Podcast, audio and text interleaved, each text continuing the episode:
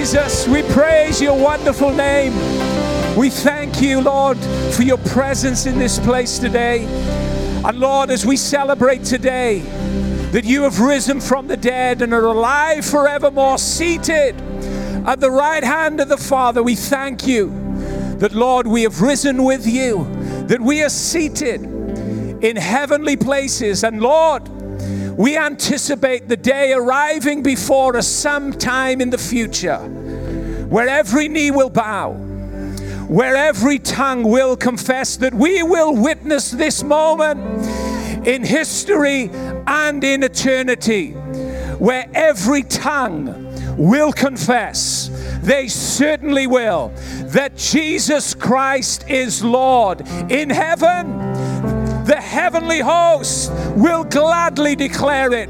And even on the earth, even those who oppose it will hear it will hear their own lips declare it Jesus Christ is Lord. And even under the earth, every devil in hell and all the dead there will have to say it in one glorious moment. You are Lord, and Lord, we await it eagerly. We await it eagerly. Come on, church, let's give Him thanks for doing what He's done for us. Hallelujah. You may be seated. Oh, God is so good. I think we should give Dan, Daniel, a big round of applause as well. First day out, playing for us. Absolutely wonderful. But you know what? I'm so excited this morning about this day, as every Easter, where we celebrate the fact that Jesus died on the cross for us. And when he declared those amazing final words, it is finished, he was not referring to the ending of his life, for he laid it down and could take it up again. He was referring to the finished work that he had come to do for the Father on our behalf to restore us back into fellowship with a loving Father that wanted our union so much. And today we celebrate that. Today, we live as a result of what Jesus Christ has done for us in dying and rising from the dead. You know, as I was preparing today for what I'm going to say to you in the time that we have, my mind went back to a story that I've shared lots of times. A story that Charles Spurgeon spoke about when he was asked to visit an elderly lady in his congregation. She was very poor and infirmed. And one of the parishioners were, was concerned for her well being, so they asked Mr. Spurgeon, the great English preacher, to go and visit her. And he went. He went into her home and he was horrified by the conditions that this lady was living in. He looked around the room and it was dark and dank. She had scraps of food lying on the table, not enough to feed her. She barely had any heating. She ha- certainly didn't have any light. And she was living in squalor. And Spurgeon, her pastor, was horrified to see the conditions that this lady, this elderly lady, was living in. And as he looked around the room, he saw one solitary picture hanging on the wall and inside the frame was a legal document. And he, as he took it off the wall and began to read it, he said, Lady, do you realize what's hanging on your wall? And she said, No, Mr. Spurgeon, I can't read. But I hold it and I cherish it because it was given to me by a friend who I served all of my life. And I hold it as a keepsake of her in my memory. And he began to tell her that she held in her house, it was hanging on the wall, the inheritance of untold riches. And he read it to her and he said, By legal right, this is an inheritance that belongs to you. And yet it had hung on the wall and it couldn't come into, into action because she didn't understand it. And Mr. Spurgeon says there's no need for you to live in this poverty. There's no need for you to live any longer in this squalor. You have legal right to untold riches. You know, when I was thinking about that, I wonder whether Paul was thinking that when he wrote his letter to the Ephesians.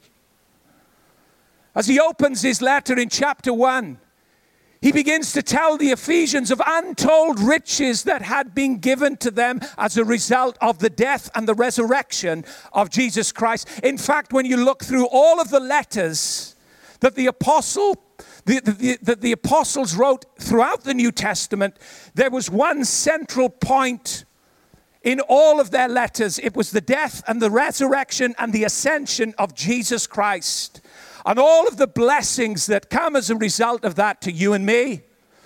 And Paul looks at the Ephesians and he sees the poverty that they're in, and yet he knows what they're in receipt of. And he says to them, You've obtained, chapter one, you've obtained the most wonderful inheritance. Oh, very often we live, don't we, in such poverty. We live in such a low place, in such a low level, as if the, the, the inheritance is hanging on the wall, but there's nobody to interpret what's been given to us. And yet, Paul comes to the Ephesians, and his prayer is this I pray that the eyes of your understanding would be enlightened, that God would actually give you a spirit of wisdom and revelation in the knowledge of who? In the knowledge of Christ Jesus. Because only as we're expanded in our understanding, only as the eyes of our heart are opened, can we truly begin to appreciate and appropriate this wonderful, blessed inheritance that God has given us in Christ. In Christ. You see, Jesus didn't just rise from the dead to prove to everybody that he could rise from the dead. Jesus rose from the dead so that we could be blessed in an immeasurable way. Now, this morning, for the time that we have, I'm going to try, and it's going to be an impossible job, but just to describe to you what God has done for you in Christ. We're going to look, like I said a few weeks ago, just through the keyhole. That's all you're going to get this morning is a little keyhole glimpse, a little fragment, a little crumb. But if you take that crumb and you eat it and you appropriate it and it begins to saturate your understanding, saturate your spirit, I'm telling you now, you'll never be the same. Paul encountered this change when he spoke, saying, It is no longer I that live, but Christ that lives in me. That wasn't a work of discipline. That wasn't a work of prayer. That was a re- reality of the power of the Spirit working in his life. It's no longer I that live. You don't have to live any longer. Christ lives in you. Christ lives in you. Now, to help us look at the wonderful blessing that has occurred for us as a result of Jesus dying and rising from the dead, we're going to turn to Romans and we're going to read from Romans chapter 4, one verse, verse 25. And in this one verse, it's amazing how the Apostle Paul does this on so many occasions in one verse, in one line, two lines at most. He encapsulates everything that's achieved by the cross and the resurrection of Christ Jesus. Verse four, uh, chapter 4, verse 25 says this Jesus, who was delivered up because of our offenses and was raised because of our justification. Jesus, who was delivered up because of our offenses and was raised because of our justification. Thousands of years before Paul wrote this amazing revelation for us, Job questioned God. And he says this How, God, can a man be justified and made righteous before you? It's an age old question. How God, can a man be justified and made righteous before you? You can go through every single religion in this world, and every single one are seeking the answer to this age old question How can a man be justified before a holy God? How can sinful man be made righteous? It's an age old question. You look up and down the religions of this world, and not one of them will be able to give you a line of truth like the Apostle Paul gave to the church at Rome in Romans chapter 4, verse 25. Why? For two reasons. Firstly, because none of them have a savior. None of them. Look through all of the religions of the world. Not one of them have one central figure, the God man, Christ in the flesh, as a savior, and one who once and for all time died as a substitutionary sacrifice for the sins of those he was seeking to save. No religion offers that to any one of us. They offer you works, they offer you discipline, they offer you modes of prayer, but none of them can point to one figure, the God man Christ, and direct you to have faith and trust in what he has done. And in having believed what he has done, bring salvation and forgiveness and justification. Only Jesus. Only Him do we look to. Do we ascribe with our praise? How can a man be justified? Job says, How? I know the tendency that I have for sin, and not only the tendency, I'm riddled with the stuff. Riddled with it. How can I be made righteous? How can I be justified?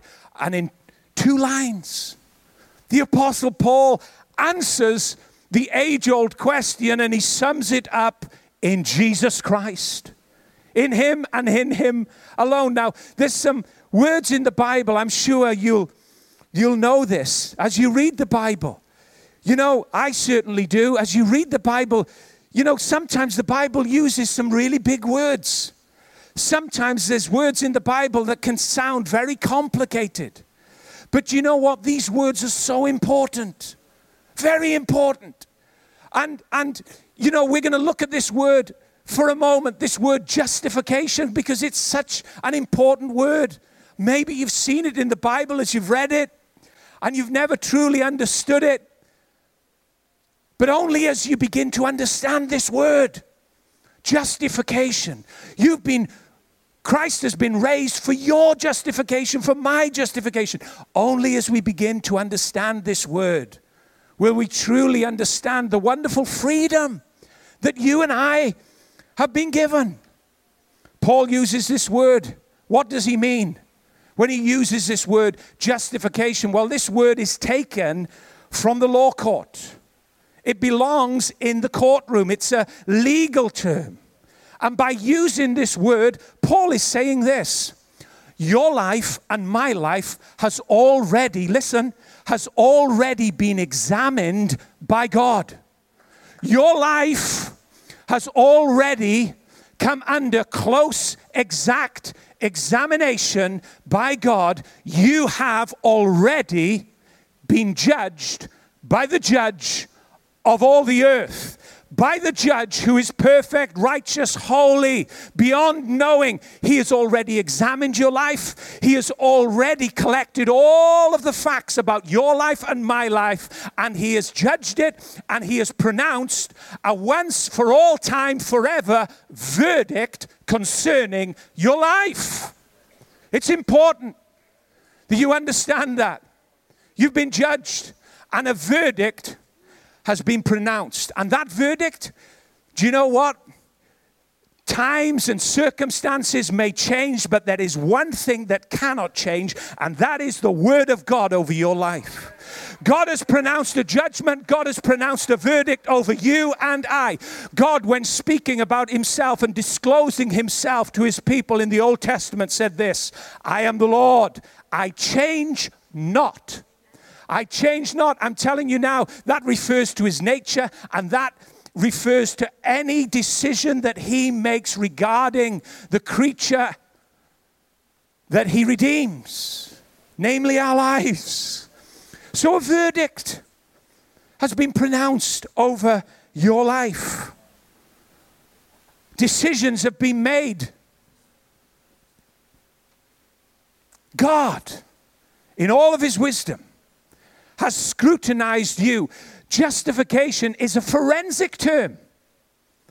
It's God going to the nth degree to collect all of the facts about you and me. Every single fact, detail.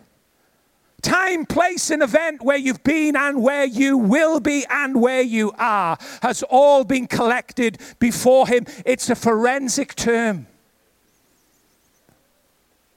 And God has done all of this, and this is what Paul is saying when he uses this term justification.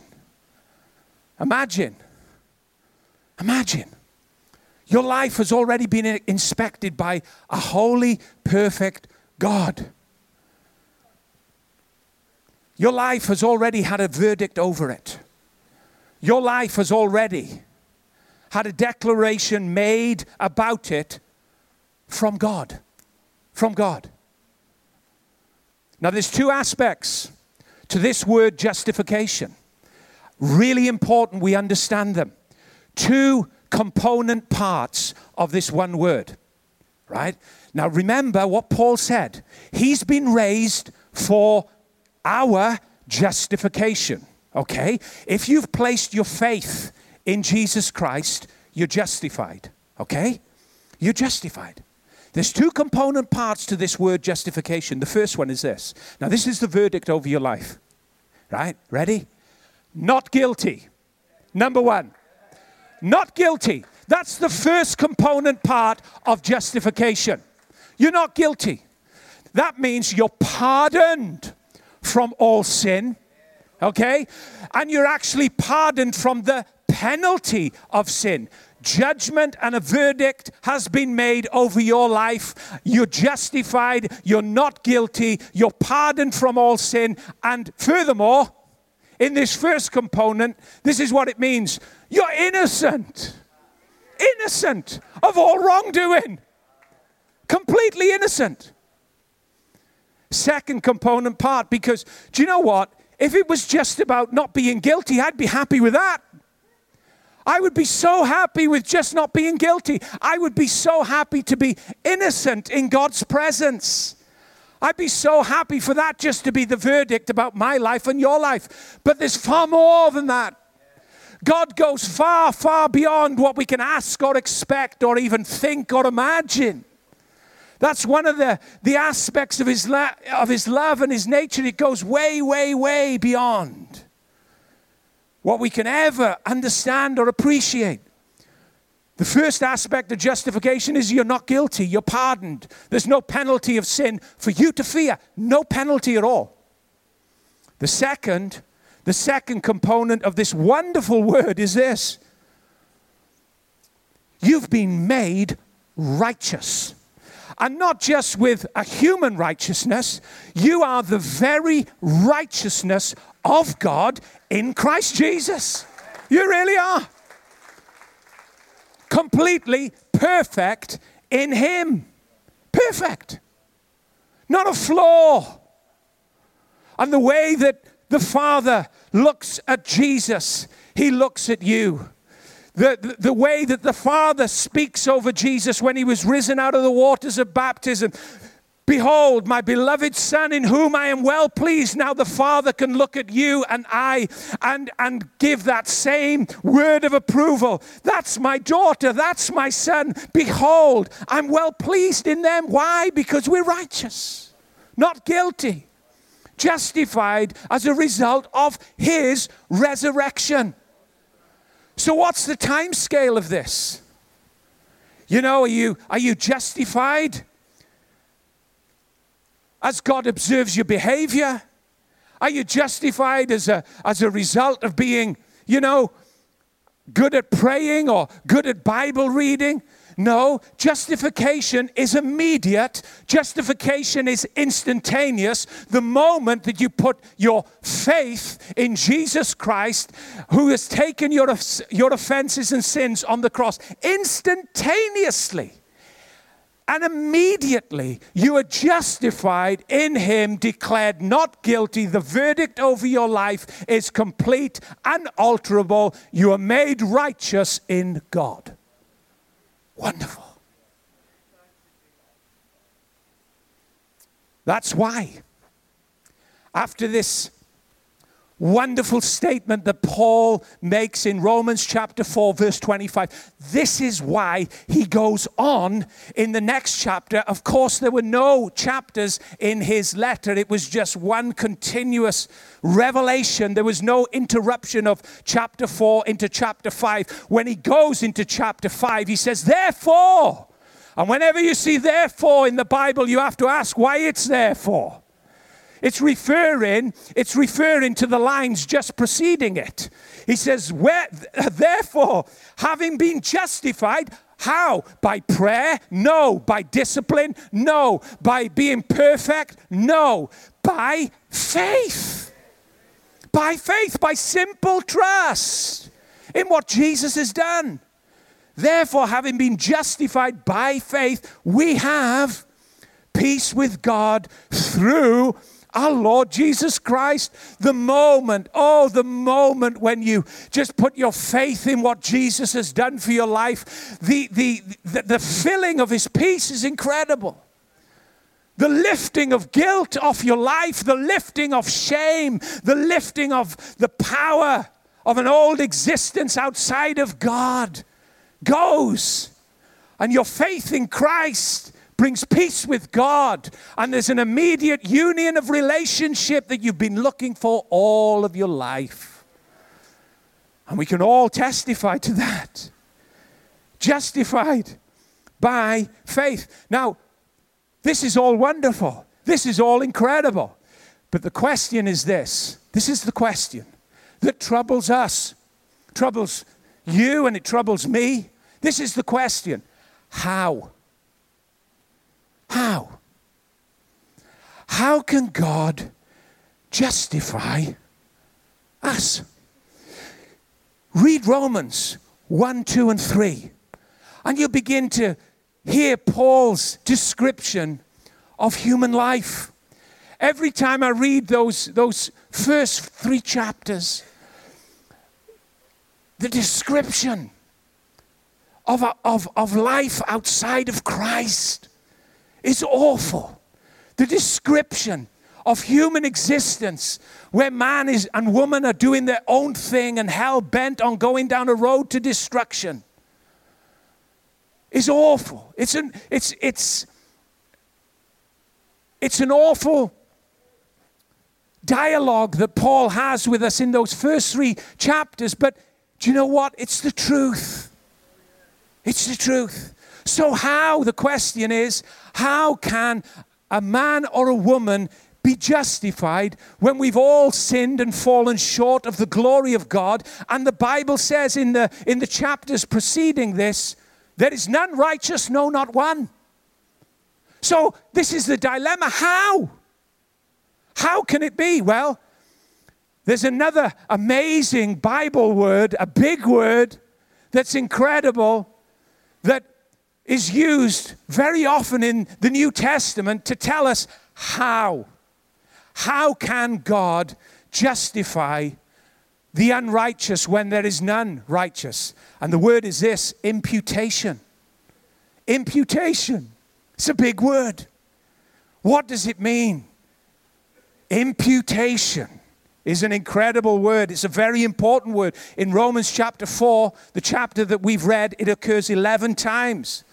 And you might not have recognized it when you've read this chapter before because translators translate it in different ways, like counted.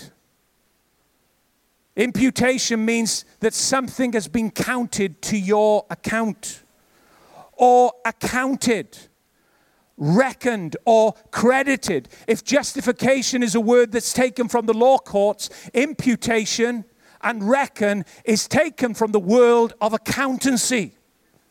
God becomes now not just this judge that judges exactly and forensically. God now becomes this accountant that sums up and totals up all of the figures and calculates all of the aspects to make it work in your favor. Imputation.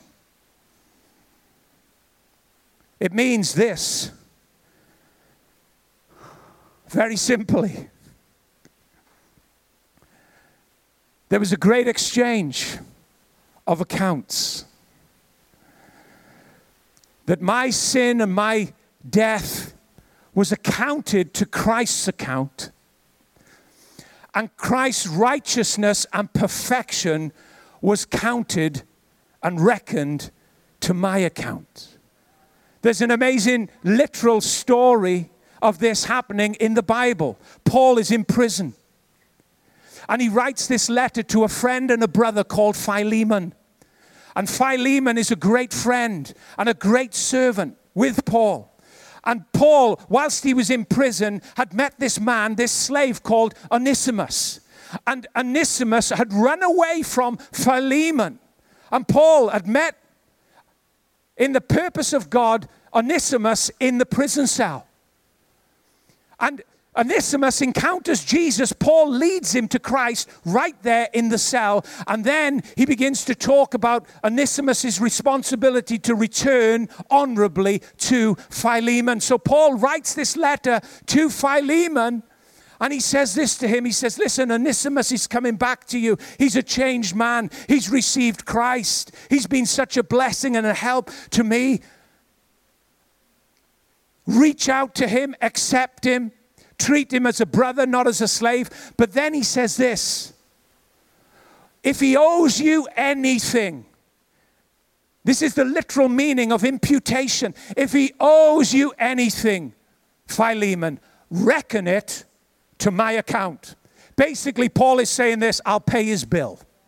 I'll pay his debt so that he can have a future without any worry, without any concern. I'm telling you something now God in Christ did far more than Paul did for Onesimus. God in Christ, through the shedding of his own blood. In fact, the, the, the, the epistles tell us that our lives were so precious that they were not bought with silver and gold, but with the precious blood of Jesus Christ. God has done so much more. He's imputed righteousness to us as a result of what Jesus Christ Christ has done so that we would not have to worry about the future. You wouldn't have to worry about the past either.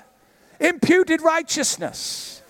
2 Corinthians 5, verse 21, Paul says this to a church that's struggling. For he made him who knew no sin to be sin for us. Bank transfer, friends, right there. From one account that was in the red and way overdrawn to another account that was full and did not deserve anything that it was about to take. He made him to know who knew no sin to be sin for us that we might become the righteousness of God in him. Hallelujah. Hallelujah. Romans chapter 8. We could go through chapter after chapter, through verse after verse.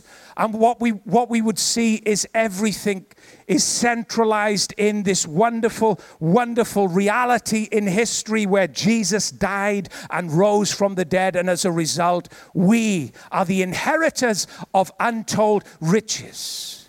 We have got to appropriate it, believe it, believe it and live in the reality of it. Romans 8, verse 31 to 35 says this What then shall we say to these things? If God is for us, who can be against us? He who did not spare his own son but delivered him up for us all, how will he not with him freely give us all things? And then this is a wonderful statement. It says, Who shall bring a charge? Who shall bring a charge against God's elect? It's God who justifies. It's God who pronounces you and I not guilty. The verdict has been placed once and forever. It cannot be changed. You're not guilty. You're free from the penalty of sin. It's God who justifies. You've been made righteous in Christ as a result of his imputation not of works, lest any man should boast, but by simple faith in him. Nobody can bring a charge against God's elect. You can't even bring a charge against yourself. God's done a complete and perfect work. It is Christ who died, and furthermore is also risen, who is even at the right hand of God, who also makes intercession for us. And then he finally says this Who shall separate us? You see, this is an act of love. This is the length that love will go to. This is how deep it will go. This is how far it will go. It will not leave your life in any way, shape, or form in the way that it finds it. Who shall separate us from the love of God which is in Christ Jesus? Shall tribulation or distress or persecution or famine or nakedness or peril or sword? Nothing can separate us from his love. I'm going to ask the musicians to come in a moment. We're going to we're going to close.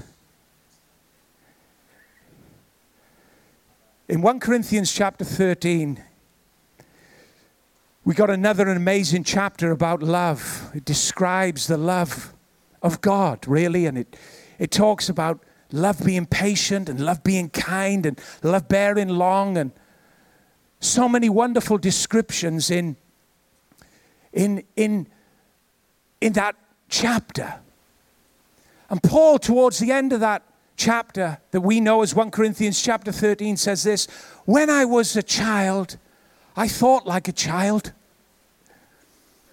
But when I became fully grown, when I became a man, I thought differently. And he begins to talk about how we grow and how we mature and how life as a Christian is constantly this wonderful discovery, this wonderful disclosure of blessing after blessing after blessing that God has given us in Christ Jesus. There's a little line in there that I've thought about for years now, and it's always blessed me. It's always been a, a wonderful, wonderful blessing to think about. And he says this He says, One day, one day, we will know as we are known. One day, we will know as we are known. You see, I know Dave Edwards because Dave Edwards has been on the earth for 48 years. I have records about Dave Edwards. I can recite memory after memory after memory and moment after moment about Dave Edwards' life because I've got 48 years of history wrapped up in this body like you have. But there are things about Dave Edwards that I don't know, that Paul is talking about. And those things are in Christ Jesus. You see, when God looks at me and when God looks at you, He doesn't look at you as you know yourself. He knows you in a way that's perfect in Christ. And one day, when we rise in Him, one day when we are far, far from this fallen earth, we will suddenly know as we are known. Paul describes to us exactly how God knows us in Christ, not guilty, pardoned, innocent, made righteous. Finally, we're going to close, going to pray. I heard a story of a little boy, and he had a. No, it wasn't you, James. It could have been, though, because you're a brilliant boy. Little boy had a pot of honey. He took the top off the honey and he dipped his fingers into the honey and he put his fingers in his mouth and he savored the taste. Oh, he loved honey. He put his fingers in again to the honey, put his fingers to his mouth, and he just enjoyed the honey. And there was a man looking at the little boy, putting his fingers in the honey. He couldn't stop it. He was just having the time of his life, enjoying the honey. The man went up to him and he said, Son, can you describe to me the taste of the honey? And the little boy looked at him with honey all over his lips. And he said, Oh, it's sweet. It's sweet. And the man looked at him and he said, No, son. He said, I didn't ask you to tell me if it's sweet. I ask you to describe it to me. Describe it a little bit more than it's sweet. And the little boy looked at the man as he put his fingers in his mouth again and he said, It's very sweet. It's really sweet. And the man said, No. He said, I want more from you. Tell me what the honey tastes like. And the little boy couldn't understand what the, what the man was saying and the description that he was calling for. So he just held out the honey pot and he said, Sir, I don't know how to describe what you're asking me to describe. You just better put your fingers into the pot yourself and taste it. And you know what? I can try and describe this stuff to you like any other person can. I can try and describe to you the peace that comes as a result in that moment where you put your faith in Jesus and you leave an old life behind and you're set free forevermore into newness of life, a new relationship with Him. I can describe it to you all day long, but the description will always fall inadequately. You just got to dip your fingers in the honey of salvation. You just got to put your hand in all of the provisions that Jesus Christ has done for you, not by your works, not by your performance, but by simple faith in Him. And suddenly you'll taste the sweetness of peace. You'll taste the sweetness and the goodness of His love in an empty heart. I was in a tent, guilt ridden covered with shame. I put my faith in Jesus Christ and I was completely clean on the inside suddenly. How does that happen?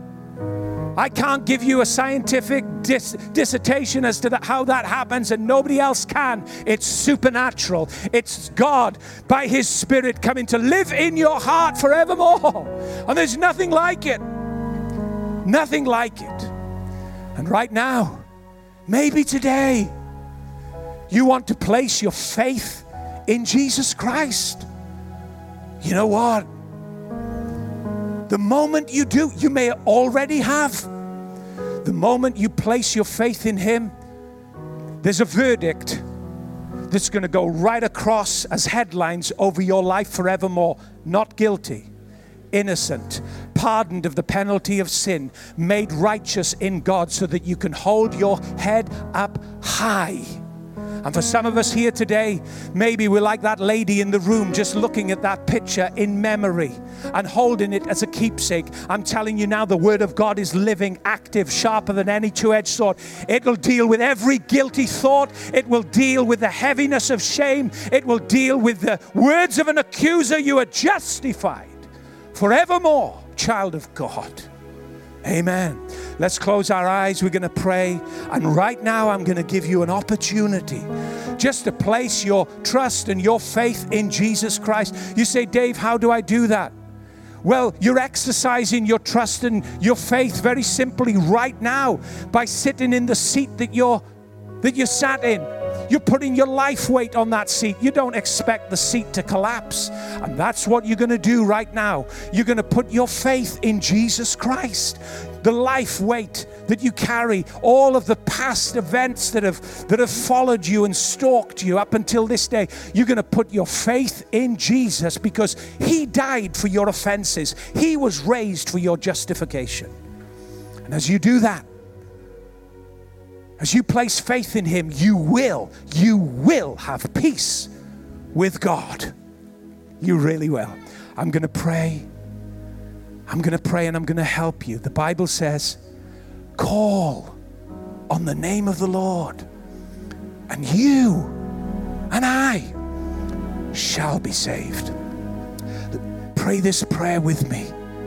It's just going to direct your trust and your faith place it in the Savior, Jesus Christ. Pray this. Say, Jesus, quietly in your heart, Jesus, I call on you from the bottom of my heart, please forgive me of my sin. Thank you for carrying all of my sin on the cross. I put my trust and my faith in you right now.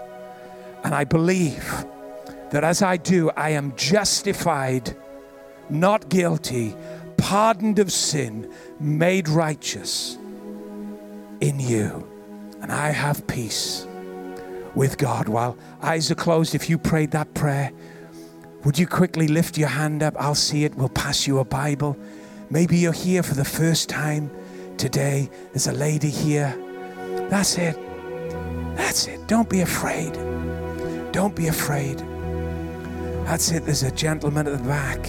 That's it, sir. We'll get you a Bible. All we want to do is put a Bible in your hand. And we'd love to see you beyond this service today, maybe next week and the weeks. Just keep coming. And there's a gentleman there. That's it. That's it, sir. Don't be afraid. A gentleman there with his hand. That's it. Is there anybody else? You placed your faith in Jesus this morning. Now you're not guilty, free from sin. There's a, a lady there. That's it, my love. That's it. Is there anybody else? You prayed a prayer, placing your faith in Jesus this morning. The Bible says now you can reckon yourself dead to sin and alive to God. These are supernatural things that are very, very powerful that we enjoy and walk in every day. Let's stand to our feet. We're going to sing, going to close in a moment. Father, I thank you today for your people. And Lord, I thank you we can come boldly before your throne of grace, and we can come boldly because there is no guilt, there is no fear. As we appear before you, we are set free from sin and its effects, and we thank you forevermore. We are justified by faith, and we have peace with God. Come on, church. Lift your voice. Let's give Him praise in this place.